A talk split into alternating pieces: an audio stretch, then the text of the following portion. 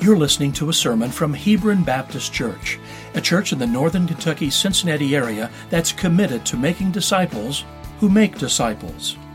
We want our love for God to be evident in our lives and for the Word of God to bear fruit as we go on mission across the street and around the globe. We hope after hearing this message, you'll connect with us on our website at HebronBaptist.org and visit our campus, not far from I 275 in Hebron, some Sunday morning. Our worship services are at 9:30 or 11. And now, here's a message from God's perfect, life-changing word.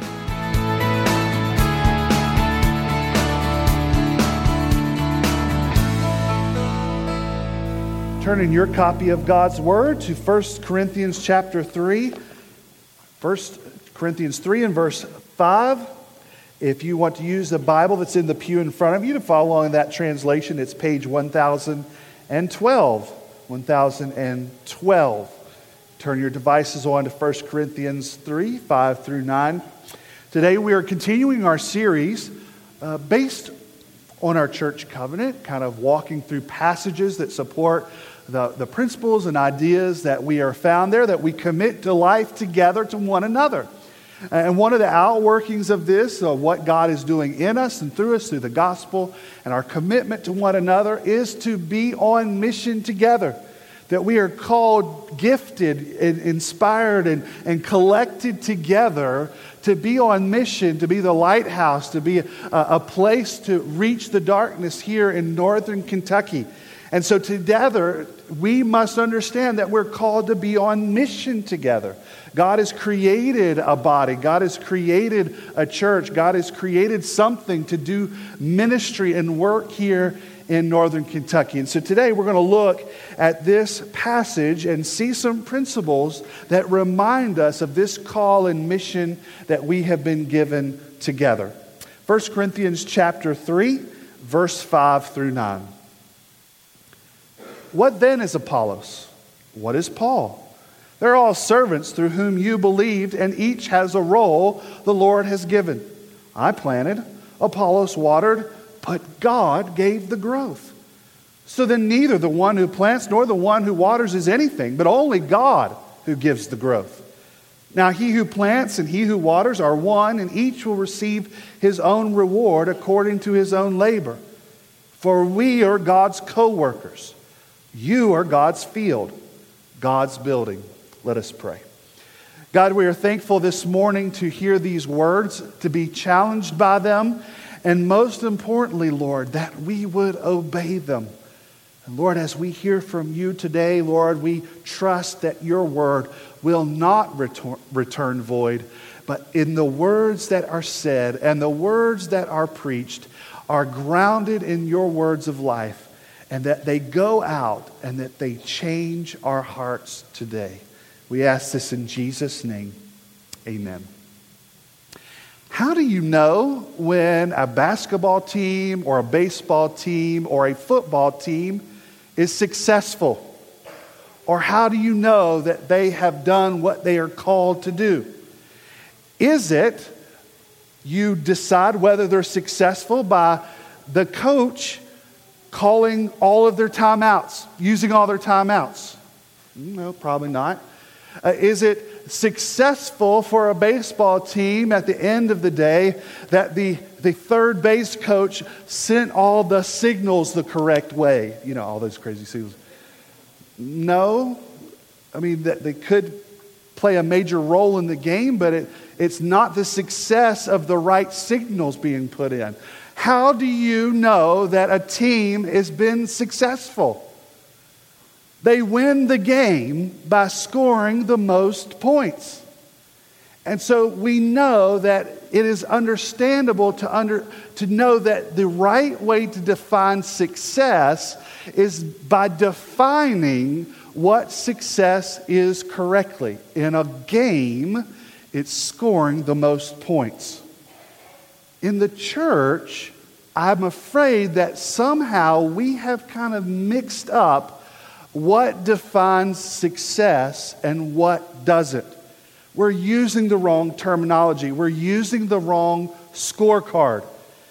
Most of the time, and probably the last several decades, that, that churches have used the scorecard of nickels and noses, money and attendance, or the ABCs, attendance, baptisms, and cash. Uh, these things are what usually people look to say, okay, if these things are going well, then maybe the church is good. But nowhere in the scriptures do we find this type of scorecard. We only see a scorecard of scripture that sees that disciples are making disciples. That's what we read here in Matthew chapter 28 when it says this Jesus came near to them and said, All authority has been given to me in heaven and on earth. Go therefore and make disciples of all nations, baptizing them in the name of the Father and the Son and of the Holy Spirit, teaching them to observe everything I have commanded you. And remember, I am with you always to the end of the age. That's the scorecard. That there are people being saved in faith and they are going out, being discipled, and finding others sharing the gospel, and those people are being discipled to share the gospel. That there are disciples making disciples. That is the scorecard of Scripture. That we are doing the work of the Great Commission, that we are seeing people won to Christ and people being discipled to Christ, and those people going out and finding more people to share the gospel with. The problem has become, and we've seen it over the last several dec- decades because of stat- statistics, that Christians have stopped sharing the gospel. Now, there are many reasons for this. Some have stopped sharing the gospel because they've got discouraged. They've shared the gospel a lot, they're not seeing a lot of fruit, and so they kind of get tired of it and they just stop. There are some that don't share the gospel because they don't feel like they are equipped or know how to share the gospel. And then there's others who have falsely read into Scripture to think that it's somebody else's job. They've read Ephesians chapter 4 that says that some are called to be evangelists, and they think that there is some special calling that people have to share the gospel, that that's only the super Christian's job to do so. But we see from Matthew chapter 28 that's everybody's job. That's not just a special calling or a special gifting, but it's a spiritual discipline that we all should be about doing. How do I know this? Because the Bible tells me so. And not just in Matthew chapter 8, but every gospel of the words of Jesus and even into the books of, book of Acts. Mark, in, in Mark, Jesus says to them, Go into all the world and preach the gospel to all creation. In Luke chapter 24, he says, And repentance for forgiveness of sins would be proclaimed in his name to all nations, beginning in Jerusalem. You are witnesses of these things, and look, I am sending you what my, promised, my father promised. As for you, stay in the city until you are empowered from on high. Uh, John chapter 20, verse 21. Jesus said to them again, Peace be with you. As the Father has sent me, I also send you. And then in Acts chapter 1, verse 8, But you will receive power when the Holy Spirit has come on you, and you will be my witnesses in Jerusalem and all Judea and Samaria to the ends of the earth. Are you a Christian? Have you received the Holy Spirit? Then you have the Holy Spirit, you are to go. The, the Bible uses the word good news. It's, it's a word evangelion in the, the Greek that means the gospel. That's what we translate the gospel. But what it means is good news. We have good news that we were dead to sin, that we are uh, separated from God. But here is the good news Jesus came to save.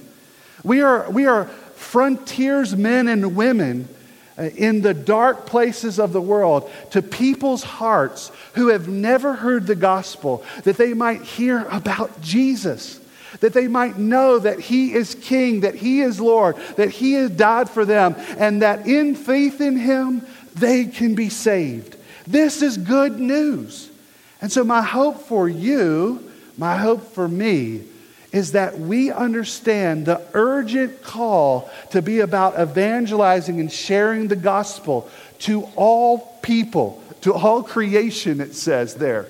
that everyone who is living and breathing needs to hear the good news of the gospel. It's my hope that you would see the church as, as the place that, that, as Ephesians says, equip the saints. Now, who are the saints in Ephesians? Yeah, everybody raise your hand right now. Everybody who can hear me, raise your hand if you're able. Okay, some of you don't can't use your arms, but that's okay. Uh, that means you. You are the saints. You are to equip the saints, you and me, for ministry. You are to be equipped to go out and share the gospel to the ends of the earth, to the neighbors and the nations. Now, in this passage, Paul is using, it's kind of a, uh, an interesting passage that we're using for evangelism today, but Paul's purpose is speaking into there's kind of an unhealthy nature going on to the church at Corinth.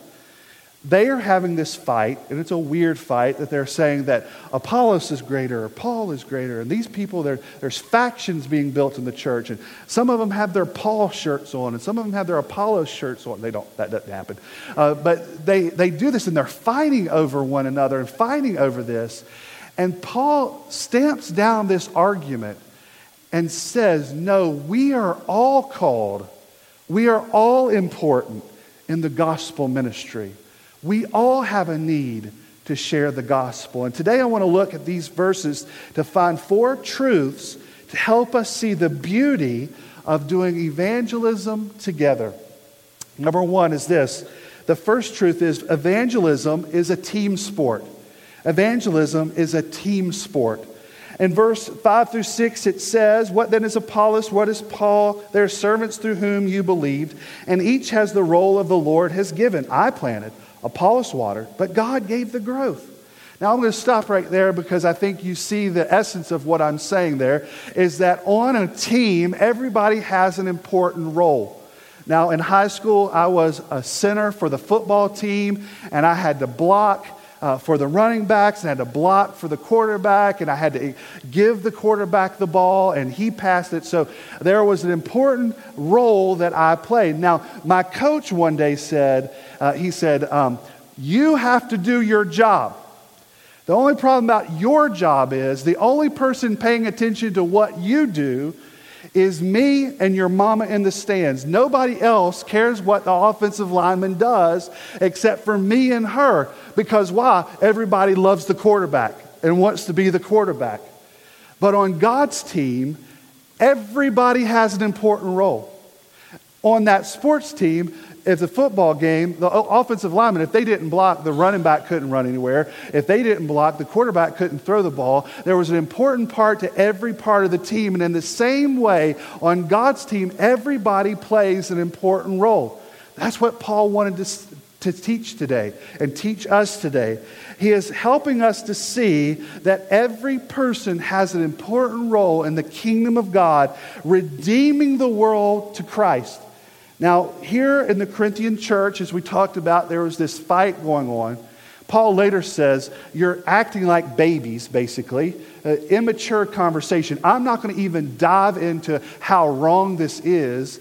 And he's, and he's, but he makes this principle I planted, Apollos watered, and God gave the growth. Each one of us had an important role in you, Corinthian Christian into coming to faith in Jesus.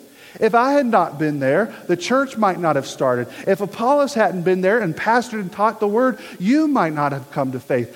Each role is important. And for us to be reminded in this is that we all play a role in evangelism. Jesus commanded us to share the gospel. And every time that you share your faith, you share the gospel, it is important in God's plan. Sometimes you are the first person to share the gospel with that person. Sometimes you're the fourth or fifth person to share the gospel. But it doesn't matter because it's all important. God is using all of it to change people's lives. God has sovereignly gifted each one of us to play a role in the redemption of someone's life. The reality for us is this we don't have a bird's eye view of God's garden. God sees it all. And God knows what's going on in each person's heart and each person's life. Some of us are planting seeds for the first time. Some of us are praying and sharing again for another time. And some get the beautiful opportunity to reap. But most importantly, all of us are doing the work of the, the gospel. And so it's vital that each one of us help each other in sharing the gospel.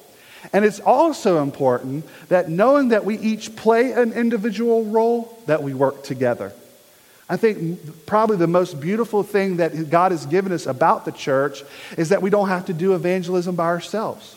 We can have people praying for us and for that person. We can have people going with us. We can have people equipping us. We can have people that even we hand the baton off to other people in. Now, this is a beautiful thing. What would happen if you uh, regularly brought your non Christian friends around your Christian friends? Well, I would find out one thing. Maybe you host a, a, a, cookout or, or something that you're doing together, and they come together and they get to meet other Christians, maybe for the first time, or maybe, uh, maybe they don't uh, regularly are around Christians. And so they, one, find out this thing one, that Christians aren't as weird as they think they are. And they have normal likes and they have normal things that they like to do. And that person that you bring along, that they, they, they get to have conversations with other Christians, and those Christians are coming alongside, getting to know them. What would happen if your non Christian friend became friends with one of your Christian friends. They found out, hey, I like to go shooting, or I like to play basketball, or I like to go do something uh, that, that they like to do. And they say, hey, well, let, us do that here in a couple weeks. And they become friends. And then guess what? There's two people now sharing the gospel and praying with this one person. Now, let me just kind of go one other step, like Paul's saying here. If you've been sharing the gospel with that person for 20 years, and your friend on the basketball court shares the gospel with them and they get saved, are you going to get mad at your friend for sharing the gospel with them on the basketball court? No, you're going to celebrate because your friend has come to Christ. And the important thing is what? You have done it together. Evangelism is a team sport, and the good news is, is God has helped us to come together to do it. And I guarantee you this that if you aren't seeing people's lives changed around you, if you're not seeing people come to Christ, the only way that is happening is if you're not sharing. That's the only thing that's happening. God will use you. God will allow you to change lives. God will allow you to soften hearts. God will help you water the gospel. God will use you to do many different things. But we pray and we hope that at Hebron Baptist and in your life, that we all get to use our opportunity to share the gospel, winning people, families, neighborhoods in northern Kentucky to Christ. In a book, Evangelism, Mack Stiles says something that I think would be my heartbeat when he says this I yearn for a culture of evangelism with brothers and sisters whose backs are up to mine in the battle, where I'm taught and I teach about what it means to share our faith, and where I see leaders in the church leading people to Jesus. I want a church where you can point to changed lives, where you can see people stand up and say, When I came to this church two years ago, I didn't know God, but I know, do now. And I long to be part of a culture of evangelism like that. And I bet you do too. I think that's the encouragement for all of us that we'd love to see happen in our lives and in our church. The second principle and truth that we find here in the scripture is that evangelism is by God's power alone. Now, in verse 7, we see this For neither the one who plants nor the one who waters is anything, but only God who gives the growth. Now, if you were to have a bowling ball and you were to set it on top of a wine glass, what would happen to that glass? It would break. That's right. Because it was not designed to hold or do holding a bowling ball, right? And that's the same thing that happens to us when we try to do the things that only God is supposed to do. God alone can save. God alone can change lives. And when we try to do God's role, We break, we fall apart, we don't do things. We, we share the gospel and nothing happens, we give up. We get frustrated because something happens, we don't see life change happening. But instead of trying to do the things that God is supposed to do, let us understand what his role in salvation evangelism is.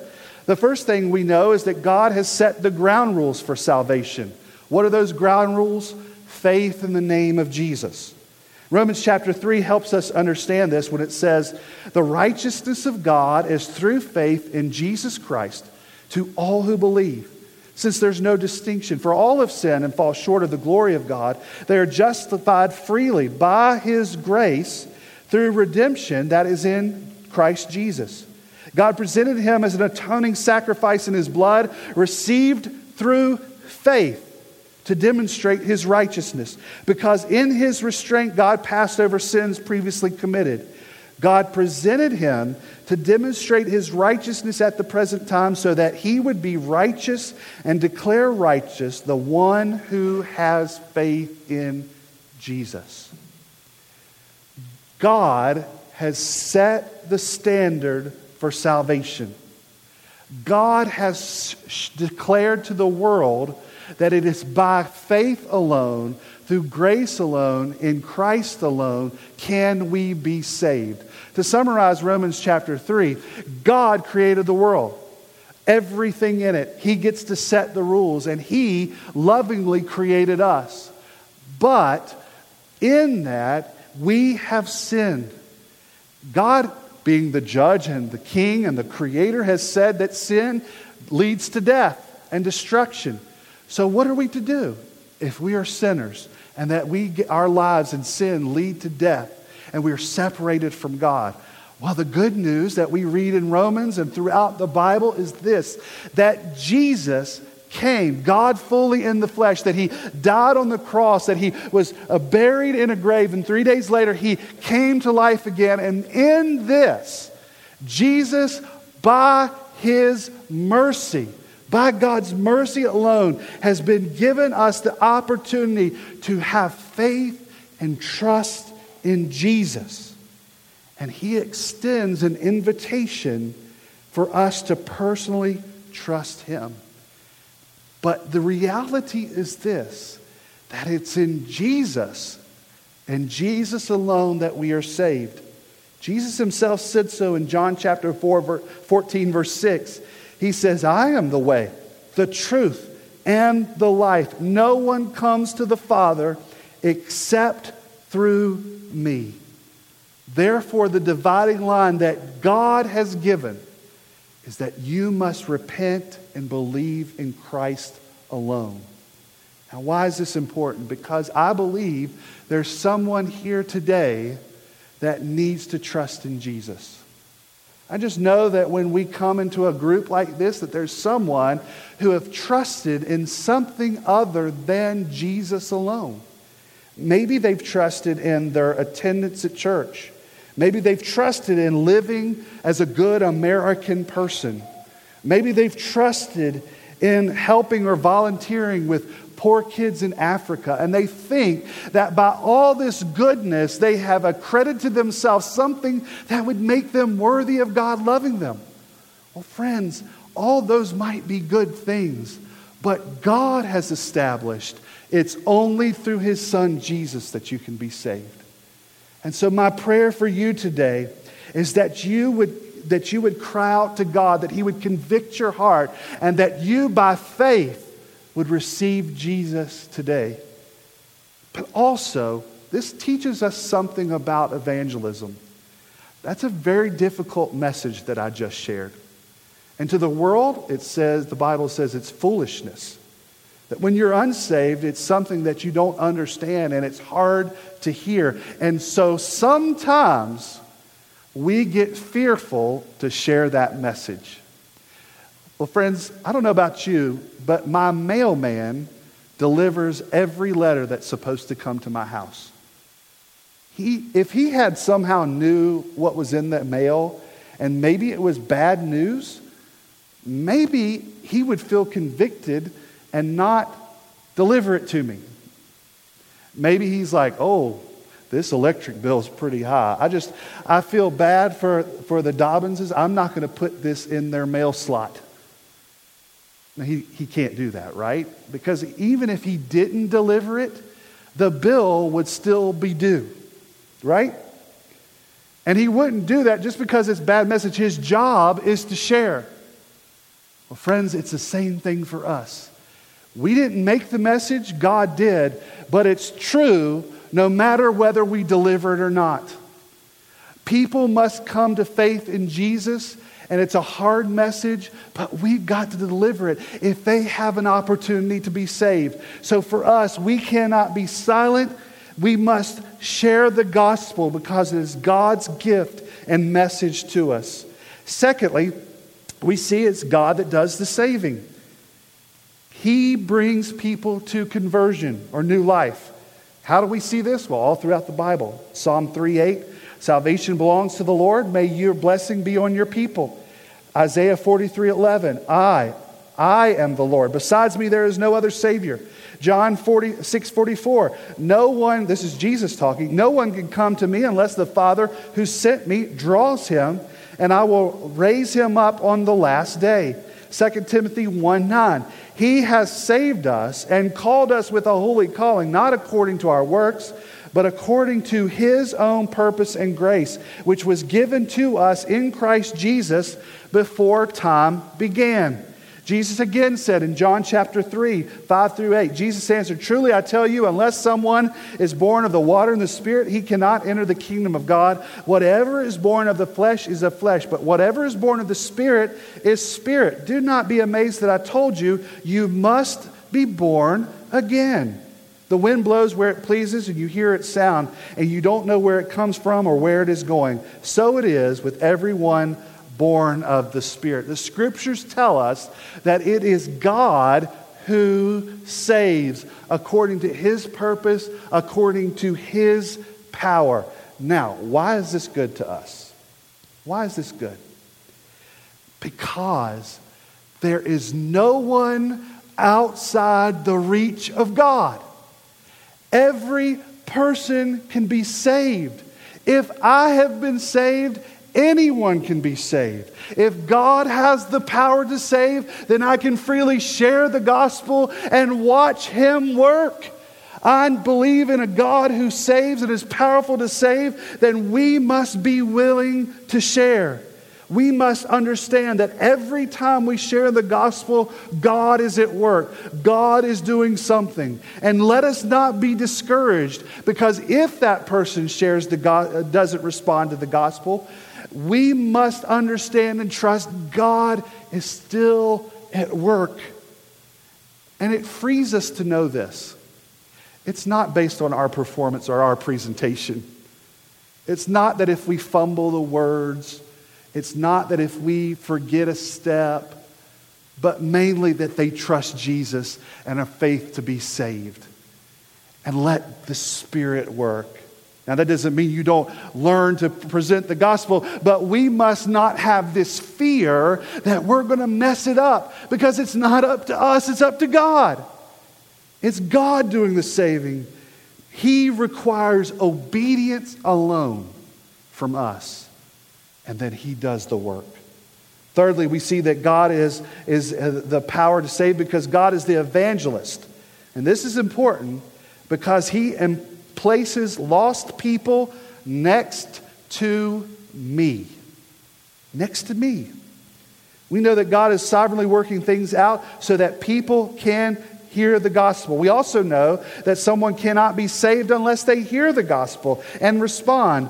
Someone must tell them. And so in Romans chapter 10, we hear so faith comes from what is heard, and what is heard comes through the message about Christ. God divinely organized the world to put lost people next to you, to move them into the house next door, to put them in the airplane seat beside you, to put them at your kid's soccer game as you sit and watch hours on end of people and running after a ball.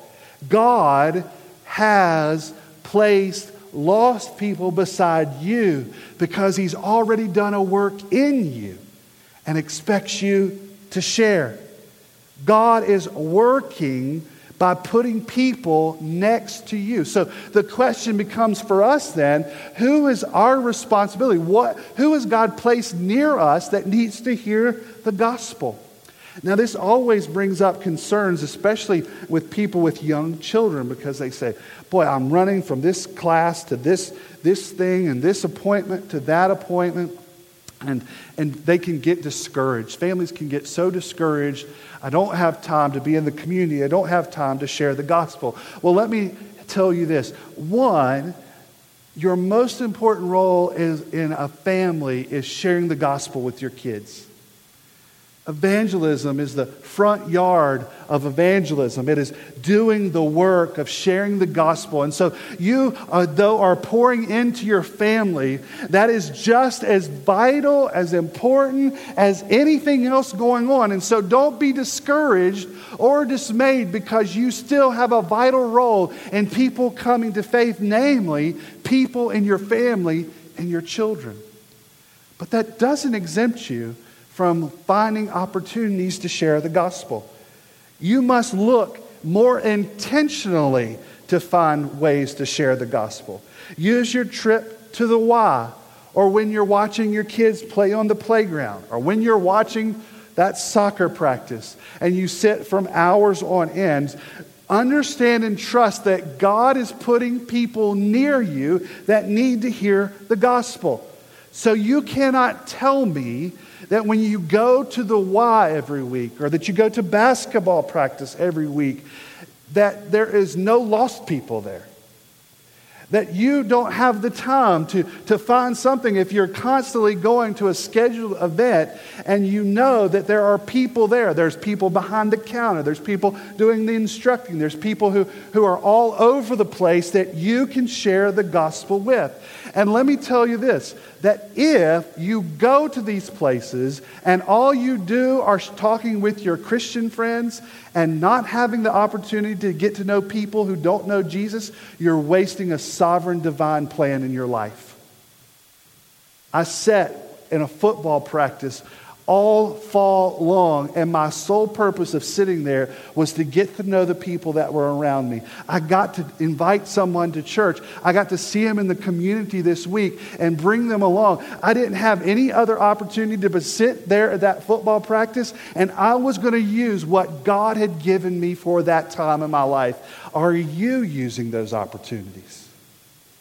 Are you intentionally looking for people? To share the gospel. Well, friends, let's be emboldened that God is doing the saving, saving and that only our obedience to share is required. And may we see the urgency for us to obey. And may we never be satisfied with going fishing all the time and not catching fish. May we always keep going. May we always keep sharing. Thirdly, or third, the third truth, evangelism brings joy. Verse 8, it says this Now he who plants and he who waters are one. And so, who is that? The, everyone who is working, Apollos and, and Paul are one. Those who are sharing the gospel, those who are encouraging others in the gospel are one, and each will receive his own reward according to his own labor. Paul encourages us to plant and water to share and to share and to share and to pray and to pray and to pray and be used by God. And just as the parable Jesus said, that while the master is away, we should be faithfully working. And what Paul reiterates here is as we are faithful, we will receive an award, a reward. Now, this is not a reward of a matter of salvation or co- versus condemnation, but a re- reward received by faithful servants with the focus on bringing praise to God and knowledge of his pleasure. Jesus speaks to this in Matthew chapter 16, verse 27 For the Son of Man is going to come with his angels in the glory of his Father, and then he will reward each according to what he has done.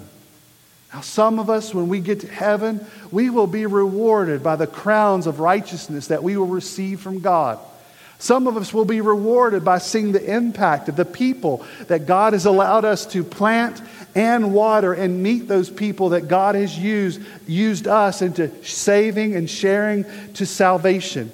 The good news of this is that we will be rewarded for our work. So it brings us joy now in both the failures and in the successes. But it brings us reward right now because we are counted among Christ and the prophets.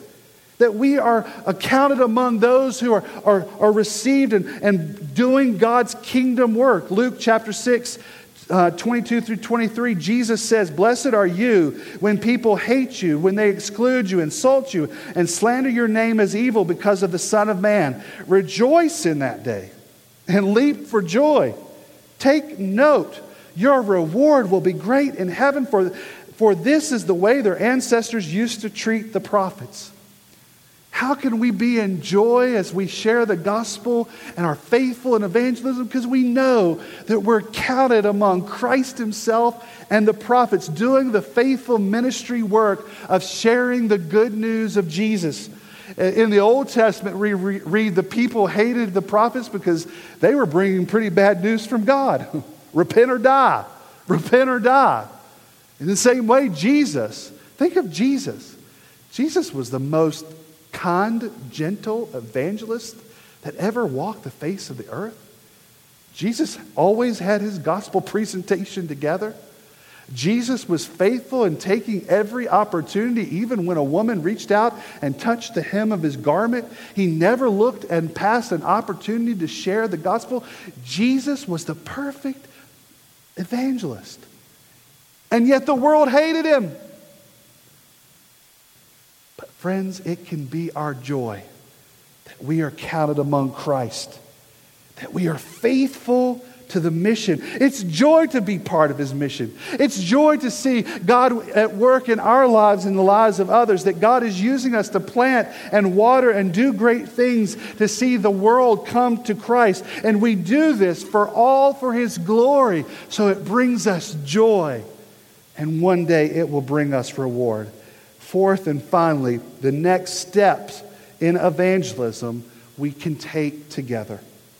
Verse 4, uh, excuse me, number 4, the next steps in evangelism we can take together.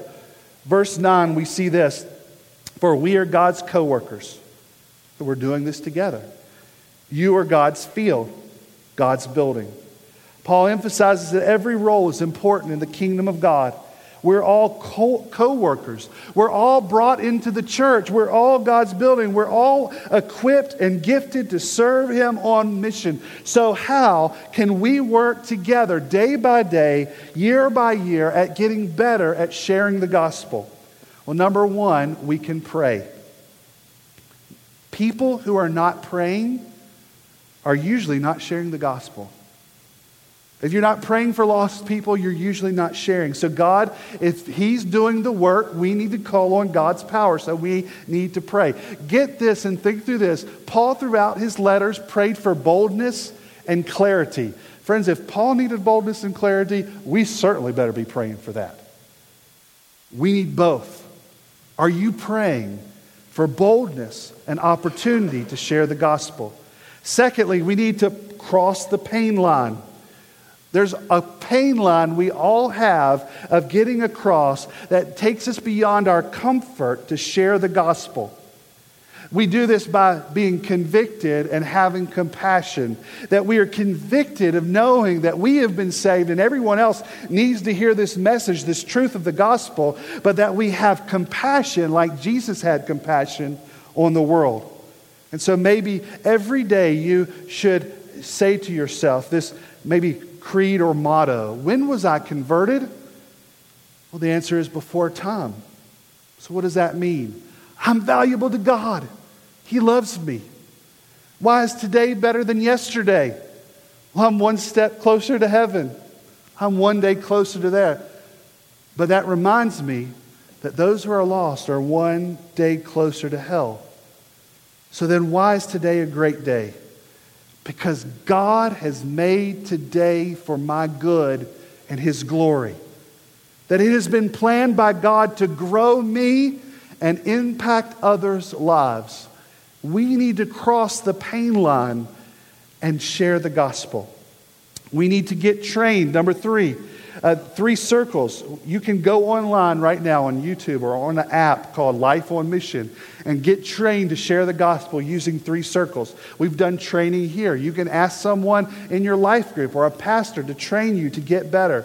You can use, as we've said, one to one. Uh, that's a very simple evangelism strategy to read the Gospel of John with someone who is not saved. And we're going to have someone uh, come in August, I believe, to share and train us even more if you did not get trained before. Maybe even read books uh, that we've listed at the bottom of your notes there. One I highly recommend is this book, Evangelism by Mack Stiles. It's a great way to primer for you to be challenged to share the gospel. But no matter what you do, you need to practice and do it. Practice with other believers and do it with unsaved people. That's the only way to get better at it. You need to get trained. Fourth, you need to go on mission trips regularly. The church has one mission, and that is to make disciples of all nations across the street and around the world. We must share the gospel. And so we must think about regularly being on mission. Now, you might say, we must share here. We don't go on mission trip. Well, yes, you do both. It's not one or the other. Your job is to reach God whom is placed beside you. So you there's no program that we can come up with that is better than you walking across the street and sharing the gospel with your neighbor. That's what we're called to do biblically. But together we can go on mission to places who need gospel shares. You might even say, well, just let the Christians there do it.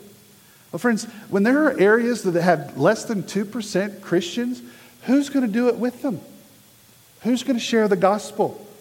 Friends, we have been called to cooperate together to go on mission. And so you need to regularly be on mission trip. Plan to be on mission every year, or at least every other year.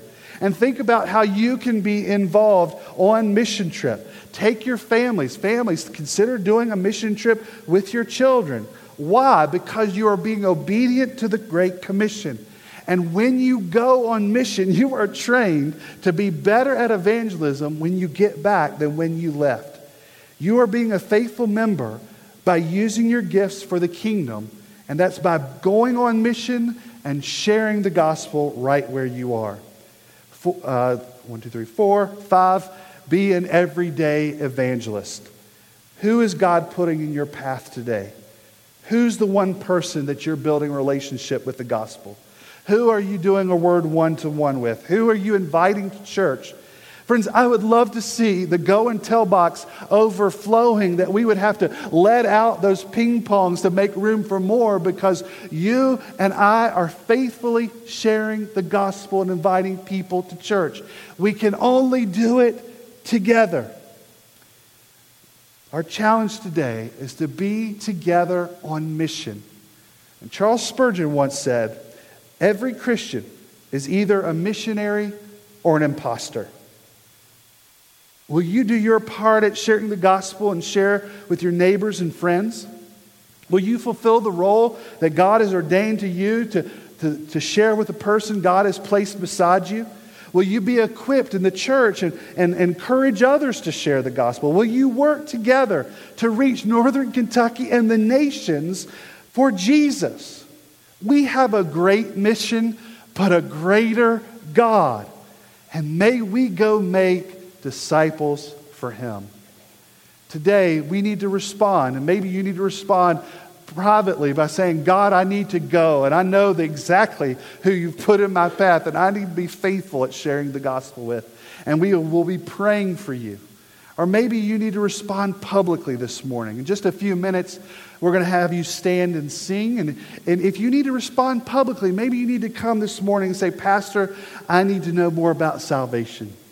I need, I need to trust Jesus. We would, we would be so excited for you. And privately, we'll talk up here and share the gospel. And we pray that you would respond today. Maybe you would say, Pastor, I need to take that next step in, in responding to the gospel. I need to be baptized. And that's just a public way of showing the world that I'm a follower of Jesus.